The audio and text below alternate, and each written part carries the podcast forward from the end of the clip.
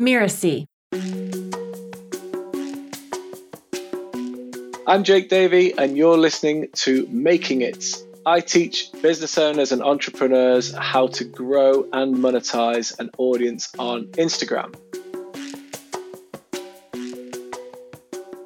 My idea of an entrepreneur was Richard Branson, and that was it. Literally the only type of entrepreneur that I could think of. And I'd come from a family of teachers. Both of my parents were teachers. 5 out of my 6 aunties and uncles were teachers. And so in my mind, I was going to be a teacher. I was going to go through the usual working system of, 0 to 20 education, 20 to 60 or 70, as it will be, is working, and then 70 plus is retirement. And only from having my eyes open by going away, doing some traveling, speaking to new people, being in different environments, did I then see the potential that I hadn't yet explored. And I realized, this is definitely something I want to look at more deeply.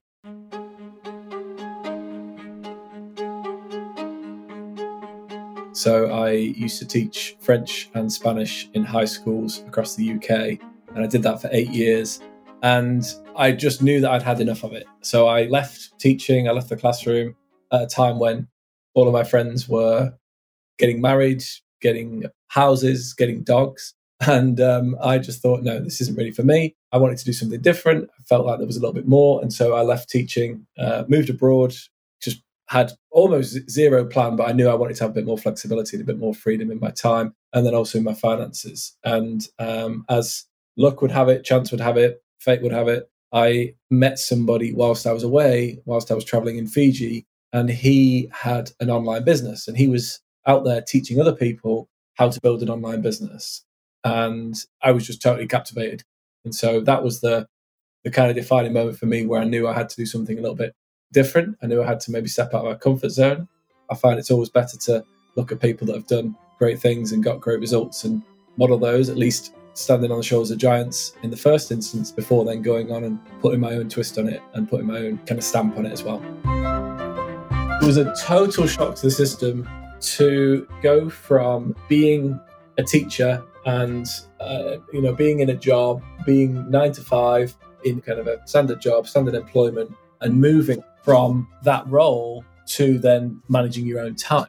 And I remember coming home the first day when I was going to be working from home for the first time, which was pretty radical, at least for me, in 2016, way before COVID and what people had become more accustomed to. And sitting there and thinking, I actually have to manage my own time here, and nobody knows if I'm doing the work or not. Nobody really knows, what I'm doing or how I'm spending my time.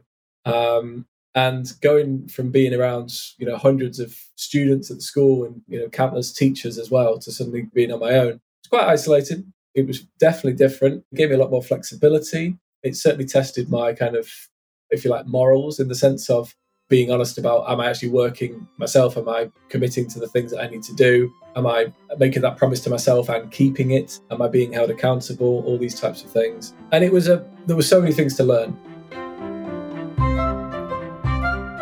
The biggest influence, certainly in the early stages, in the early years, was my mentor. He's a guy called Paul O'Mani, and Paul is the founder of a company called Rethink. We looked at all the different options and what was available. And generally, social media was still growing. Social media marketing was in demand. It still is very in demand now, more so than ever. And Instagram was an emerging platform. And it wasn't my choice. He actually sat down and said, I think you should do Instagram. I think you should become an expert in Instagram and help people grow their brands, grow their business, and get customers through Instagram. And I remember saying to him, I was like, I think you've made a mistake. You don't understand. I don't have an Instagram account. And he said, well, now's the time to make one.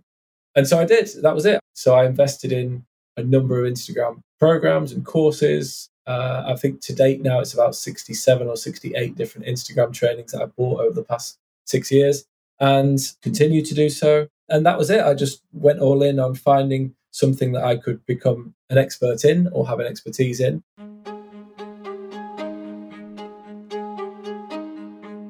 The first moment when I realized I was making it, or at least had a sense that I was making it, was when I was able to match the same monthly income that I was earning as a teacher.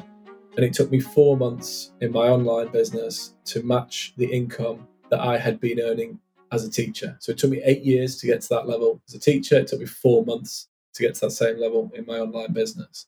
And then the second moment where it was a real realization and kind of really hit home was when we ran a webinar, an online training masterclass to an audience shortly after the 4-month period. And we ran a training to an audience and we generated about $35,000 in sales over a 2-hour period. And suddenly I'd gone from what had taken me 12 months as a teacher to earn equivalent to $35,000 to being able to do it in 2 hours. And that's when I knew that I was onto something pretty magical. And so those were the two key moments where I felt like I'd kind of broken through and was on the road to making it. I would add the caveat to that, which is that I'm always learning. Every single day I'm still learning. I'm still making a whole load of mistakes. I'm still learning a whole load as well, but that's all part of the fun.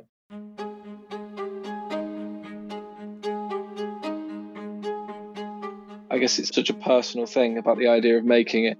I think in my mind, making it is when you have total fulfillment, total satisfaction. And if you like, it really does come down to peace, I guess, as well, in what you have achieved. And for everybody, that's totally different. Some people get their peace from great relationships. Some people get their peace from being on their own. Some people get their peace from building a beautiful business and a successful business. Some people find they've made it when they have that family that they're building and that they want to be around and spend time with. So making it is different for everybody. I think with a business, the great thing is when you can see ultimately the fruits of your labor. So it's when you know that putting the time and energy and effort and focus into something, you can't immediately see the results. But as you continue to do the day-to-day actions, you see amazing responses either from your clients or from people in the team, or maybe even from partners and people that you haven't seen for 6 months or a year. And it's almost like they look at you differently because they can see how you've grown and continue to grow and develop yourself. And so I think making it is, in many ways, it's finding that level of fulfillment and accomplishment that somebody has. But I also think that you're always making it. I think it's something that is ongoing. And I think it's an ongoing pursuit towards that higher purpose that we're all here for. I'm Jake Davey, and you've been listening to Making It.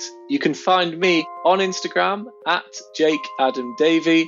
I would love to connect with you over there.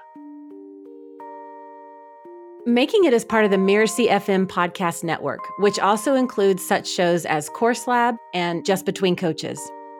This episode of Making It was produced by Danny Bermant and Jeff Govertson. Cynthia Lamb is a supervising producer. Danny Iny is our executive producer. Post-production by Post Office Sound. So you catch the great episodes that are coming up on Making It, go ahead and follow us on Apple Podcasts, Spotify, or wherever you're listening right now. And if you like the show, please leave us a starred review. It's the best way to help us get these ideas to more people. Thank you, and we'll see you next time.